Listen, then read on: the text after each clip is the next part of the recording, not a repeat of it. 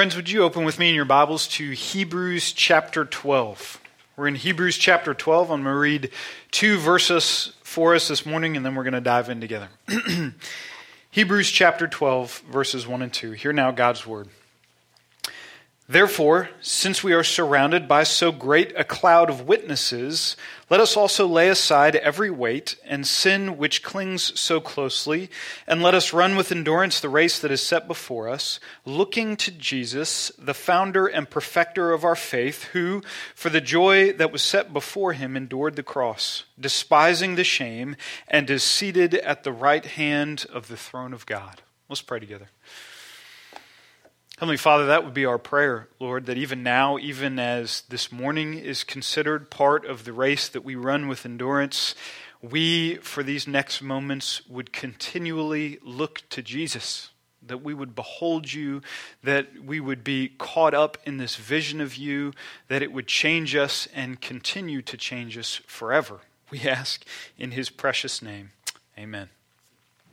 Well, friends, Hebrews 12, verses 1 and 2, this is a very familiar passage to most of us, and it's got a very simple structure to us, one that we can visualize. And so I want us to do a little exercise together. If you're um, a visual learner here in our midst, if you're taking notes here this morning, any of our kids, we can all participate in doing this. I want you to take out your bullet journal and I want you to draw this picture that I'm going to give you, okay? And this is going to be the structure for the sermon today. On the left side of your page, I want you to draw a little cloud. And then on the right side of the page, I want you to draw a little throne, okay? So you got a cloud on the left, a throne on the right, and then you're going to put some words in the center. Right in the middle, you're just going to put three words lay, run, look. So you got the cloud on one side drawn, the throne on the other side, and then down the center, you're just writing these words lay, run, look. You can do this very simply to visualize what we're doing here. I actually did this in my notes. I'm just preaching from pictures today. You can see my throne here that looks kind of like a TAPS folding chair, and you can see my cloud that's kind of like a fat Mickey Mouse glove, but that's okay. Jesus understands what I'm drawing here this morning, and he loves me anyway. We're going to talk about all five of these elements. We're just going to talk about each one very briefly cloud, lay, run, look, throne, and we're going to chart our race out of the clouds and into heaven. That's what we're going to do very simply this morning. So let's start with the cloud. Verse 1. Therefore, since we are surrounded by so great a cloud of witnesses, right now, as we run this race, we feel the presence of these witnesses. They're here, they're now, they're present with us. We feel this gathering of people. These are believers who have died and are now in God's presence. We just read about them in chapter 11. We read about those who, by faith, have run this race already. They've crossed the finish line, and now they gather as witnesses standing before God. But that reality is present for us even now as we continue to run this race. Those witnesses are gathered. Every saint who has died in the Lord is a witness in this cloud. But here's the million dollar question what are they witnessing? You've got the cloud of witnesses, all believers who have died, but what are they witnessing? Are they a witness of us or are they a witness to us? Are they primarily watching us? Like, are they there now looking at us, staring at us, watching us? Or is it that they're a witness with respect to the fact that they speak to us? Are they spectators or are they speakers? Now, I've always, as I've read this passage, imagined the former. I imagine them primarily as spectators. And so I literally imagine you've got Abel and Enoch, and they're in heaven, and they're watching me kind of blunder through the Christian life, right? And they're kind of shaking their heads and they're saying David, David, David. I mean, this is this is bad. This is really painful to watch. You spent like 6 minutes reading your Bible this morning, and that's including a bathroom break. I mean, Noah, he built an ark by faith for crying out loud. What are you doing for Jesus? This is painful to watch. We're going to go watch Julie. That's much more interesting. We're done watching you. That's that's what I imagine, right? You got this cloud of witnesses and they're kind of staring at us, watching us. Now, there may be a sense in which those who have died are watching things on earth, but that's not entirely clear from the Bible. You can't make a clear cut case that those in heaven are constantly observing what's happening here on earth. You have a couple of passages that lead us in that direction. You've got Revelation 6, which talks about martyrs who are waiting for judgment so that justice can be fulfilled. So, in some sense, they know what's going on on earth.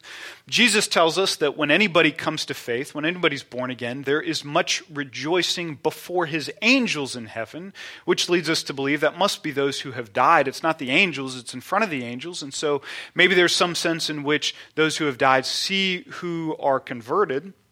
And then you have a passage like this, Hebrews chapter 12, where you can imagine this kind of scene with this metaphor. You've got athletes competing, and you've got this cloud of witnesses like an audience in the stands watching what is happening here. But, but that's kind of all you have. You don't have a ton to go on on the fact that those in heaven are watching what's happening on earth. In fact, you have much more in Scripture that says something about what those in heaven are doing right now, right? Their, their attention, I promise you, is not primarily drawn to us, it's to Jesus, the risen and reigning Jesus, who they are now worshiping. And so we don't have a lot of evidence that they're breaking from that worship scene to turn around and watch what's happening here on earth. With respect to that, I think when we talk about a cloud of witnesses, deceased saints are more speakers than spectators. I think we're noticing them more than they're actually turning around and noticing us. We're thinking about the race that they've run, as we just did in Hebrews chapter 11, and the witness and the testimony they have left to us.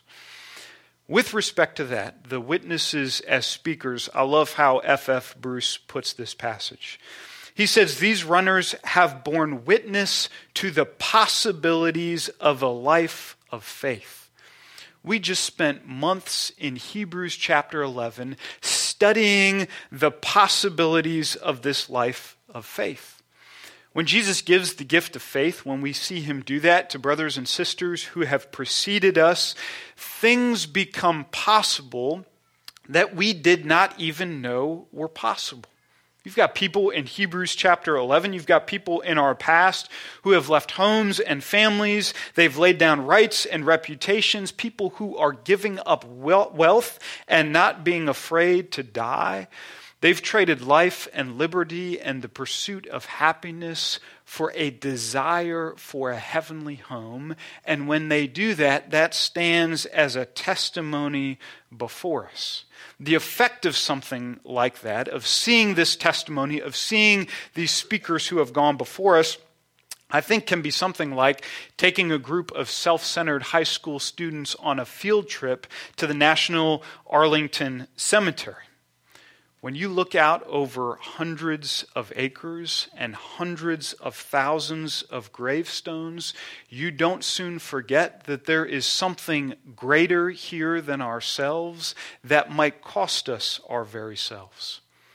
As such, these Old Testament saints, those who have died in the Lord, bear witness to the possibilities of life of faith that lay ahead of us. They are a cloud of witnesses that stand as a testimony bearing witness to these things for us so that we can begin to run this race. We have the cloud, and now we look to the three things that God is calling us to do. Number one, to lay aside.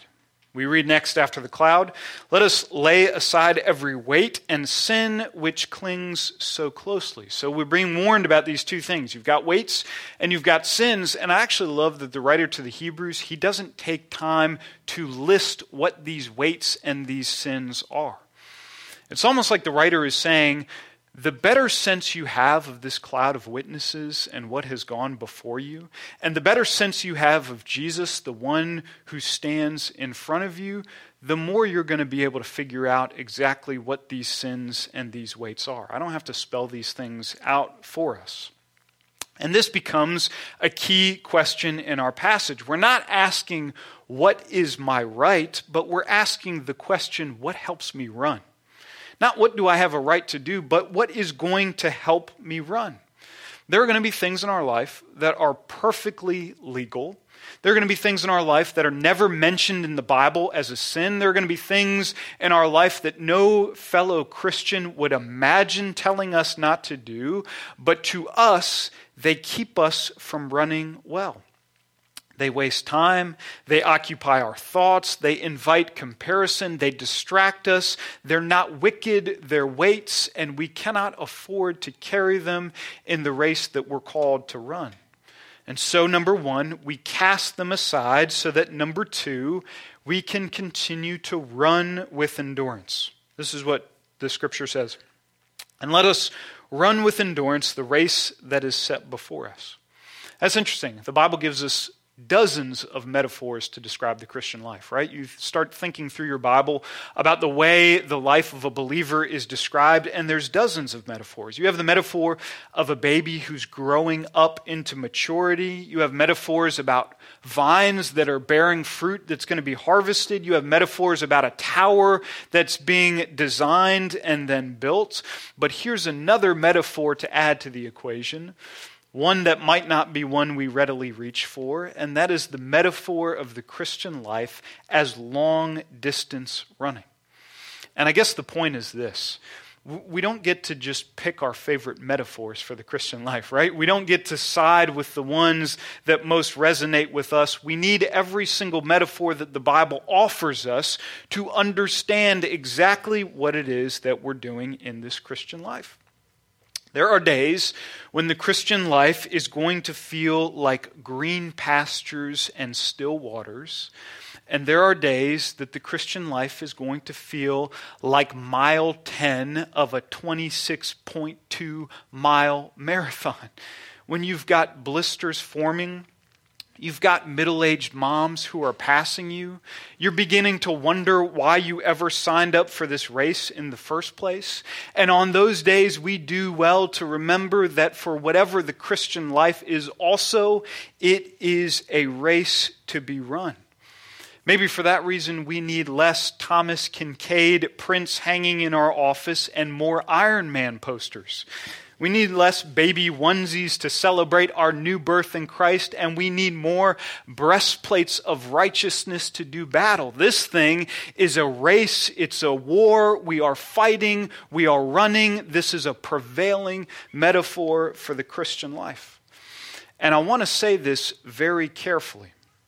The writer to the Hebrews, he pleads, let us run with endurance. He's begging the church, let us run with endurance. And the reason he does that is because it is not a foregone conclusion that we are going to run with endurance. Just because the race is set before us and the course is marked out for us doesn't mean we're going to run. We spent some very sober sermons in Hebrews chapter 6 and chapter 10 learning about those who we saw at the starting line of this race, who we are not going to see at the finish line.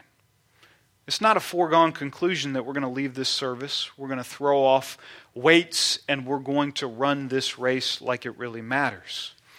Which means that the seriousness of the race the vigilance by which we mortify our flesh and live by the Spirit, the stamina we desperately need daily, all drives us back to the one who gave us faith in the first place. Number three, we look to Jesus. I love the New Living Translation of this passage. We do this by keeping our eyes on Jesus, on whom our faith depends from start to finish. This Old Testament cloud of examples that surrounds us, that's only going to take us so far. This entire race, start to finish, it depends on Jesus. He is the beginning of our faith. By his death and his resurrection, by calling each and every one of us, he is absolute beginning of our faith. But he's also the middle of our faith because we learned that he now stands in intercession for us. He pleads on his Father's for our behalf, and He resonates with us in our very weaknesses, and He is the goal of our faith, where we are headed, because this whole thing is going to end on our faces before this throne, worshiping Him. He's the beginning, He's the middle, and He's the end. According to this diagram we drew, we're going to run from out of the clouds and into this throne room in heaven.